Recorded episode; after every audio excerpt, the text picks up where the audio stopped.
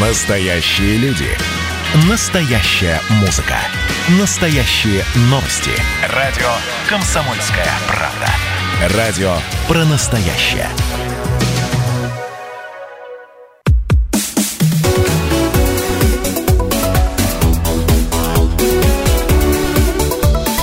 Тема дня. Продолжается программа «Тема дня» на радио «Комсомольская правда» в студии Илона Гаджанова. И Валерий Беликов. 3 сентября, это 16 лет назад, 3 сентября 2004 года в ходе штурма были освобождены заложники школы номер один в Беслане. По официальным данным, в результате захвата школы погибло 334 человека, из них 186 это дети. В 66 семьях погибло от 2 до 6 человек, 17 детей остались вообще круглыми сиротами. Здесь вот важно отметить, что никто из осиротевших детей не был отдан э, в детский дом, все они взяты на воспитание родственниками. И вот еще из цифр количество раненых превысило 800 человек, из них 72 ребенка и 69 взрослых стали инвалидами. И вот сегодня мы вспоминаем трагедию вместе с участниками страшных событий. Наш корреспондент Евгения Сокрева уже три дня на нашем сайте kp.ru публикует истории жертв и свидетелей этих событий. Жень, добрый день. Здравствуйте. Слишком много до историй, поэтому мы компактно постараемся их все уместить. Вот одна из э, трогательных замечательных историй о заложнице Регине Бутаевой, которая через много лет нашла своего спасителя. Расскажи, как это было. Э, девочку зовут Регина Бутаева. Она 1 сентября ученица 3 Б-класса пошла на линейку вместе с мамой и со своей сестрой. Оказалось тысячи заложников, ну, в числе тысячи заложников. Э, Ее уже выносили после штурма. Э, на руках простой мужчина, осетин, он не был спасателем или бойцом Альфа. Спас ее. Попал в фотохронику случайно, и, собственно, семья многие годы искала его, чтобы отблагодарить.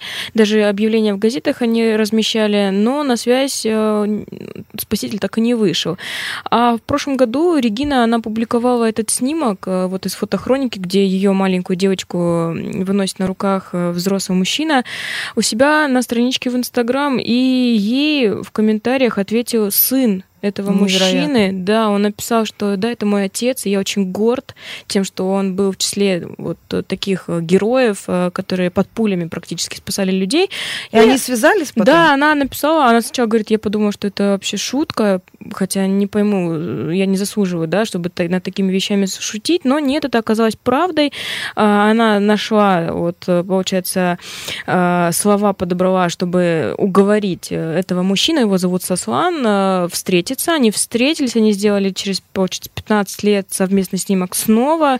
И вы можете зайти на сайт kp.ru, чтобы посмотреть э, вот э, по прошествии времени. Не сильно таки, кстати, вот э, даже лица изменились да, сразу узнаем. Сразу узнаешь. Жень, еще одна история. Это 60-летний спасатель. Сегодня он уже 60-летний спасатель Лаврентий Пересаев. Он тогда был в должности... 16 лет назад, да, да. в должности начальника Владикавказского подразделения МЧС. Он также под пулями эвакуировал э, заложников, э, заскакивал вот в окна, э, в столовую там с альфа-бойцами. Вместе они спасали этих несчастных детей. И вот с дрожью в голосе, да, он рассказывал, что там происходило. И когда со стороны железной дороги хоть малейшее движение начинали обстреливать. Э, прямо на наших глазах мужика стреляли, но впоследствии говорили, что он остался жив, он упал и до вечера пролежал до темноты, потом отполз. А со штаба к нам подошел, быстренько подъехал наш начальник отряда Сергей Фетинин. И он нам э, дал схему, школы быстро начали изучать. Сказал, что сейчас туда пойдем этих убирать погибших, которых они выкинули в окно, ну, там из-за запаха и тому прочее. Боевики торопили быстрее, быстрее, начали изучать. Ну, мы отозвались э, врач нашего отряда я, ну, как постарше все-таки а, а, Лаврентий Пересаев – это спасатель, который участвовал в тех событиях в Беслане. Он также рассказывал, как проходили эти дни, как тянулось время, как он отмечает. Все продолжалось очень долго. Конечно, когда идет такая бойня, кажется, что конца и края нет. Но где-то до полуночи, за полночь только стрельба прекратилась в районе мастерских. Оттуда велась еще одиночная стрельба.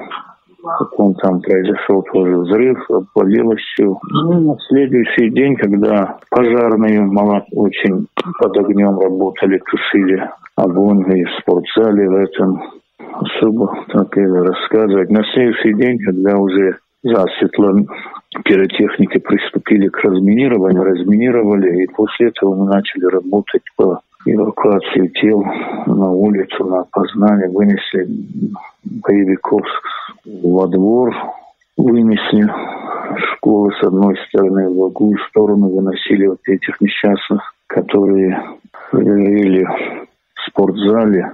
И да, все видно, спасатели или спецназовцы, им становилось плохо. Очень такая картина была очень нехорошая.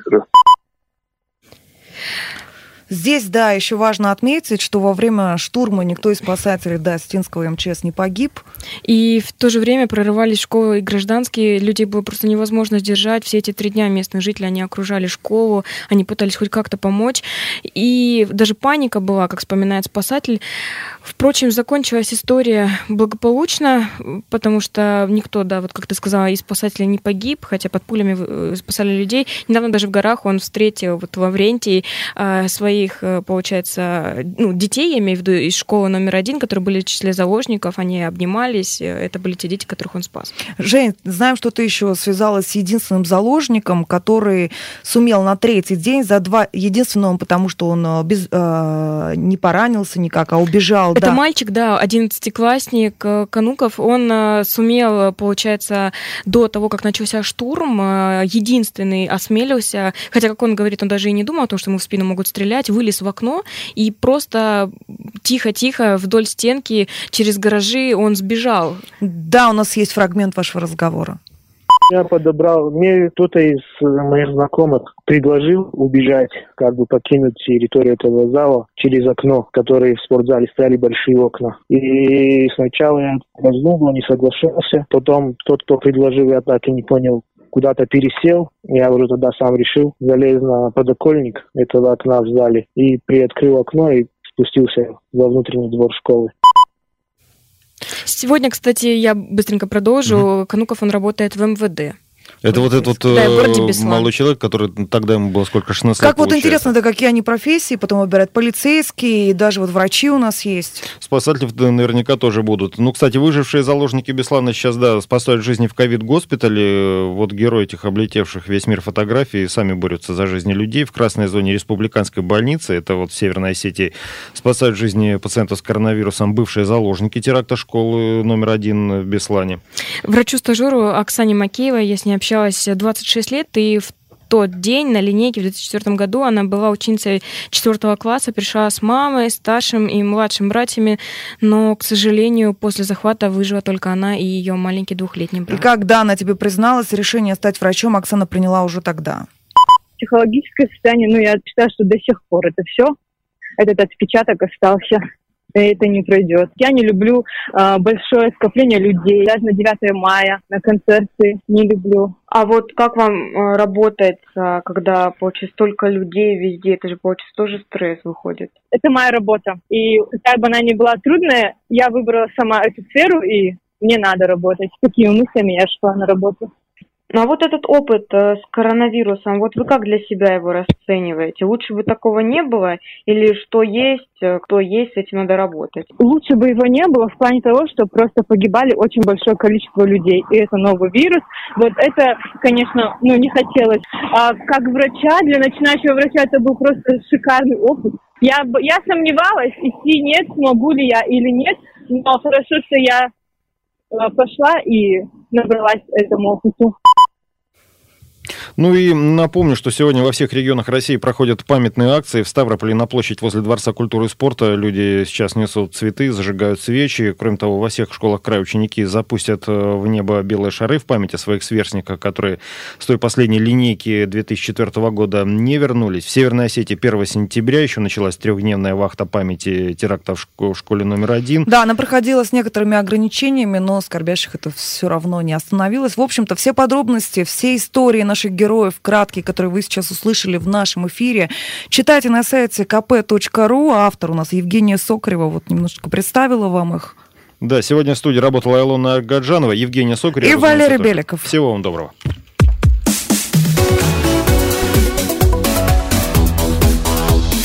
Тема дня.